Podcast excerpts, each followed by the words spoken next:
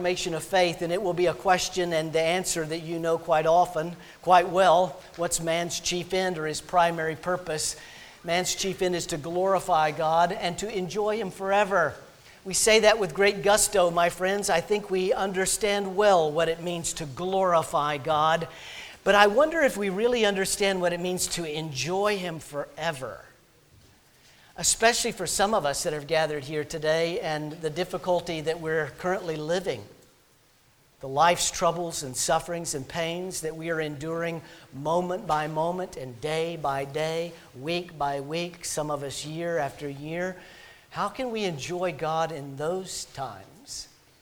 Psalm 34 is one of a very few psalms in the uh, Psalter that is an acrostic psalm. That just simply means that the first verse of every verse in our New Testament translation began and then continued with each letter of the alphabet in the Hebrew language.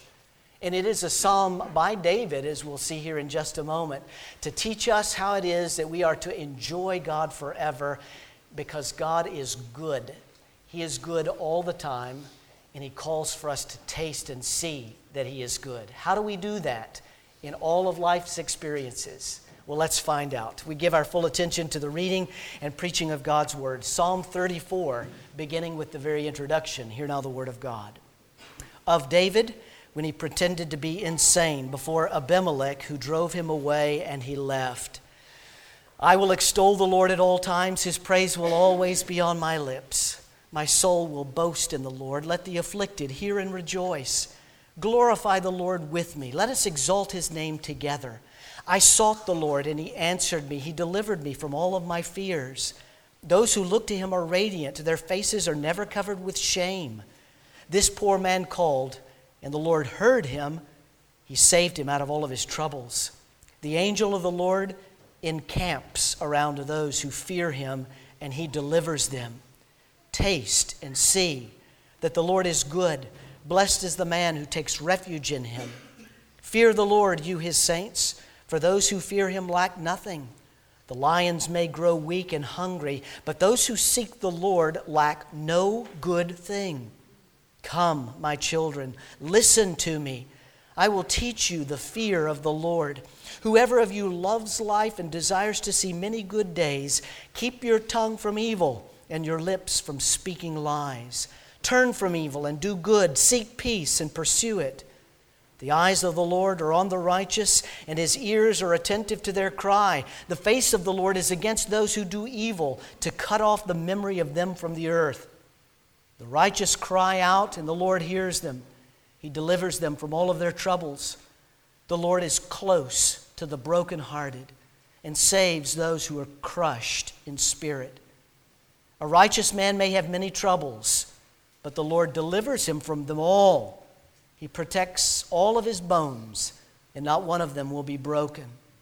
Evil will slay the wicked, the foes of the righteous will be condemned. The Lord redeems his servants. No one will be condemned who takes refuge in him. Friends, this is the word of the Lord. What do we know about God's word? The grass withers and the flowers fall, but the word of the Lord stands our Father in heaven, we give you great thanks and praise that this psalm is in your Psalter.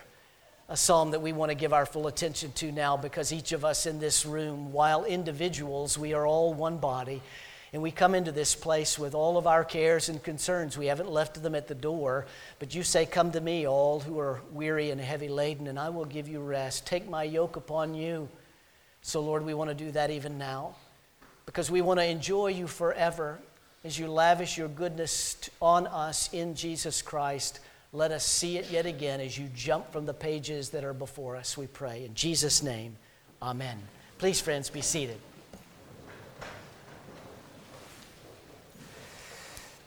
Several years ago, Russell Crowe starred in a movie called The Good Life. Now, if you haven't seen the movie, I'm going to spoil it for you because I'm going to tell you about the whole movie. But I just figure if you haven't seen it yet, then you're probably not going to see it anyway because it's not a relatively new movie. But he, it, it begins with him being a small boy uh, growing up with his uncle, and his uncle owns this wonderful chateau, this villa in France, where he has this beautiful vineyard. And he grows up very close to his uncle, big swimming pool and tennis courts, and this great big house, and all of the luxuries of life that he experienced growing up. But then suddenly we jump ahead. We jump ahead into modern time where he is now a grown up in New York City. He's a stock market broker and he makes all kinds of money doing wheeling and dealing in the, in the stock market and he makes a, a fortune. And we see a, a different life now, this life that he had growing up in France. And now, this life that he has growing up in America, where he is surrounded by stuff after stuff after stuff. It's all about all that he can acquire, all that he can wrap his arms around, all that he can win. He gets a phone call one particular day that his uncle has died and left him everything in France. So he boards a plane and he goes back to France with the full purpose of selling it all so that he can then get back to the life that he pursued and was able to capture in New York. He gets back to France, and the pool is no water, filled with no water. As a matter of fact, it's got mud or dirt about a foot or so in the bottom. The tennis court net is broken. Uh, the, the villa is falling down.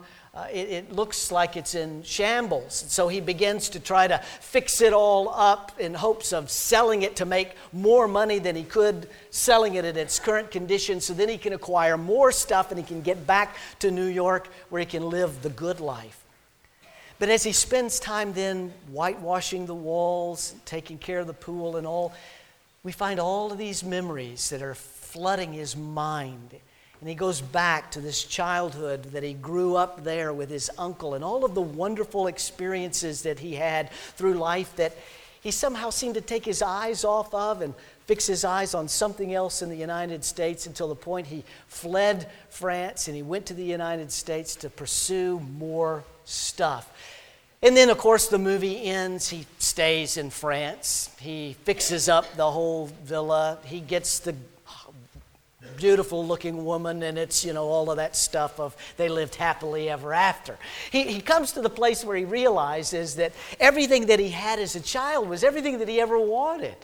But he took his eyes off of that and he stuck it on stuff, and so he was in pursuit of all of this stuff. But then coming back, he realizes that what he had from the very beginning is what he really wanted all along and what gave him great joy and gave him the good life. I wonder if that is similar to our relationship with the Lord Jesus in this way. A lot of us have the testimony that we never knew a day when we didn't love the Lord Jesus and long for his appearing. A lot of us are covenantal children that have grown up in the church now where we are teaching the next generation or two generations of covenantal children. But we have taken our eyes off of that very thing that we grew up in that was the good life, the best life that we could ever have, and we've stuck our eyes on something else. And what we've stuck our eyes on is in pursuit of more stuff. We've taken our eyes off of Jesus in order to surround our lives with a lot of stuff instead of growing up and continuing in this great gospel that we have been given in the Lord Jesus Christ. How is it that as covenantal people, we could have this very beginning, and yet we could take our eyes off of that in hopes of finding something else? I think it's for this reason, or here's one reason anyway. Life is hard, isn't it? Life is filled with pain. Life is difficult. And so we, this life that we grow up in, in, in the covenant, it's not all roses and cherries. It's not all pain free living and happiness and joy and bouncing from here to there and everywhere. But life actually throws us curveballs from time to time. Life is actually painful from time to time. And so we're either taking our eyes off of, of what we have in Jesus so that we can find some joy in our life, or we're taking our eyes off of Jesus because we feel like He can't fix what it is that is hurting us so desperately, and so we go in pursuit of that that we think will. How can we enjoy God even in the midst of pain and suffering and troubles and sorrows? It's easy, is it not? It's easy for us to enjoy God when life is good, when life is painless, when there are no troubles. But how can we enjoy God forever, even through the circumstances of life that nag at us and even leave us asking the question if God is so good and God is a God of love, then why in the world would He allow this to happen to me? That's exactly what we find the answer to this question, my friends, from David, King David, who gives us this beautiful picture that the goodness of God is great, and that goodness we can enjoy forever and forever and ever. He begins the psalm by saying, Listen to me, look at me, Watch me. His, his life is a testimony of the goodness of God through what he is saying and what he is doing and what, he is, uh, what's he, what he's looking at. Now, the words that start the psalm of David when he pretended to be insane before Abimelech and he drove him away, the historical account was the, the word that you should have read in your scripture for prayer and meditation this morning at the beginning of our liturgy. It comes from 1 Samuel 21, and here it is in summary form. David has been running away from King Saul.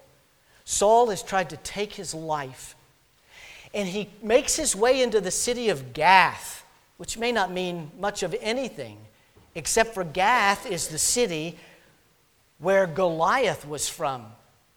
And David is fleeing Saul, and he is bearing, carrying the sword that he stole from Goliath after he cut his head off. He walks into the city of Gath now, and the citizens of that city see this recognizable uh, sword, and they say to themselves, This is the guy who killed Goliath.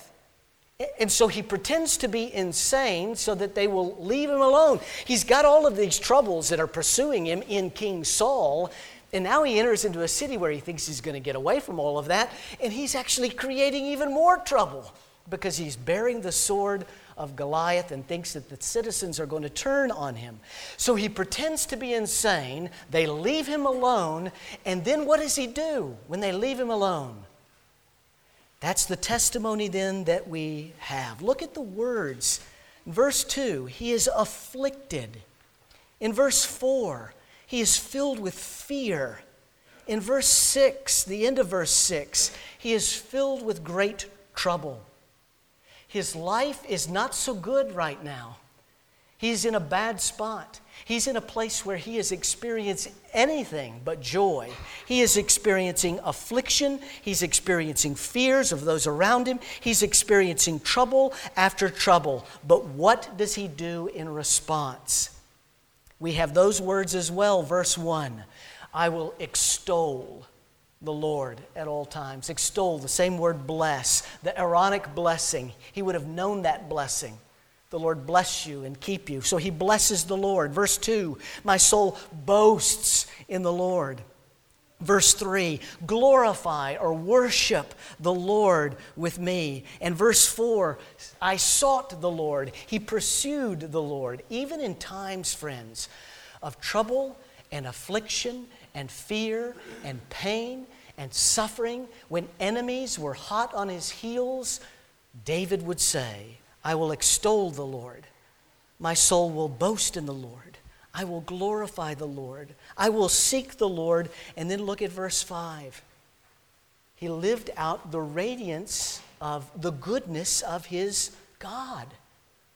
Even during the times of hardship, even during the times of persecution and affliction and pain and enemies and suffering, his face was radiant because of the goodness of God Himself. So then he gets to verse 11 and calls on people like you and me. Look at it there. Come, my children, listen to me, and I'm going to teach you the fear of the Lord. This isn't David saying to us, now come and just be like David, just be like me. He's not saying that at all because David is not the Savior. We can't just be like David. But he, he says, Come and, and, and look at my testimony. Look at the things that I say. Look at the things that I do. Uh, look at the life that I'm living. And come and do that with me. And let's experience the goodness of God together. Here is iron sharpening iron, so to speak, as we live in the context of life together. When those of us who are weeping, we weep with those. When those of us who are rejoicing, we rejoice with those. So that we weep with those who weep, we rejoice with those who rejoice. We live life together in the context of this covenant community, and we extol the Lord at all times. His praise will always be on our lips. My soul will boast. So look at their responses now in verse 11. They had a great fear for the Lord, or an awe, the majesty and glory of God. In verse 12, they love life. Whoever of you loves life. In verse 13, they're not complaining, grumbling, questioning why God is doing what He is doing or allowing what He is allowing. What are they doing? They're keeping their tongue from evil and their lips from speaking lies, and they are turning from evil to do good, and now they're seeking peace. They're pursuing peace. They're pursuing Yahweh Himself. This is our response. So, friends, my simple question to you this Sunday before Thanksgiving, and whatever experience it is that you're living in your life, what does your face look like? Is your face radiant? Radiant with the, the beauty of the, the gospel of grace? Or are you like me many times, and that is that we, we let the, the, the circumstances of life dictate our level of, of emotion, our level of joy. That I will enjoy Him forever if my life is going great. But in the midst of these pains and sufferings and, and troubles and so forth, uh, until He takes all that, all that away, I, I, I can't experience the goodness of God. I can't enjoy Him forever. But let me remind you look at verse 6 and 7, what David is saying through divine inspiration to us. This poor man called to the Lord, and he saved him out of his troubles because the angel of the Lord encamps around those who fear him. Taste and see that he is good. Nowhere do we read that David says, I called on the Lord and he took all of these pains and sufferings away. No. But during the midst of these pains and sufferings, I came to this conclusion, this realization, this absolute truth, this understanding that our Savior encamps around us. He has our best interests and proves himself to be a loving, gracious, and a good God to us. He proves himself to us that we might taste him and see that he indeed is good. Now, friends, listen very carefully. That testimony can never be the testimony of your life unless you first understand what it is that Yahweh, what God Himself has assured you of, what it is that He is giving you, assures to your mind and your heart what He has already done for you. It leads us to the place of testifying to the goodness of our God when we understand two things what He is uh, what he has done for us, these two assurances that he gives to us. And the first one comes in verses 15 and 16, where he gives us this picture of his presence with us forever. He encamps around those who fear him, so he is always present. And then he even clarifies that, assures us of that in verse 15. The eyes of the Lord are on the righteous, the ears of the Lord are attentive to the cry of the righteous. The face of the Lord is against those who do evil implying that his face is turned towards the righteous. Do you see it? He sees, he hears, he understands completely. Why? Because of verse 18. Look at it. The Lord is close to the brokenhearted and saves all of those who are crushed in spirit. The Lord has not forsaken you, my friend, no matter what it is that you are living in life today no matter whatever pain you are enduring, trouble you are enduring, enemy in hot pursuit of you, the Lord has not abandoned you. He is good. And He is proving His goodness to you now, encamping around you by the love of His angelic beings, sealing to you that He sees, that He hears, and that He understands. He assures you of that. He assures you, number one, of His presence. But he assures you of that presence because of number two, he assures you that he has provided for you to make you his child. He stops at nothing. He stops at nothing to communicate his goodness to you as one of his children. Look at verse 19. The righteous man may have many troubles. The Lord may choose not to take them away. The righteous man may have many troubles. We may continue to experience pain and suffering, trouble after trouble, but the Lord delivers them. He protects all of his bones, and he will not break any of them. Now, that may not mean much to us, but I guarantee you it meant something to David because David would have undoubtedly, as he penned these words, known what, we, what, what he would have read in Exodus chapter 12 and in Deuteronomy chapter 9 when, when the law commanded the Israelite to bring the sacrificial animal Uh, in order that sins might be forgiven by, by, by, this sacrificial animal, and no bones could be broken in that animal. It had to be pure, it had to be spotless, it had to be blameless. David would have understood that. And so now he is saying, He protects my bones. None of my bones will be broken because He has provided for us the very one who was the ultimate and final sacrificial lamb. We know the words of John 19 6 when Jesus himself hung on the cross.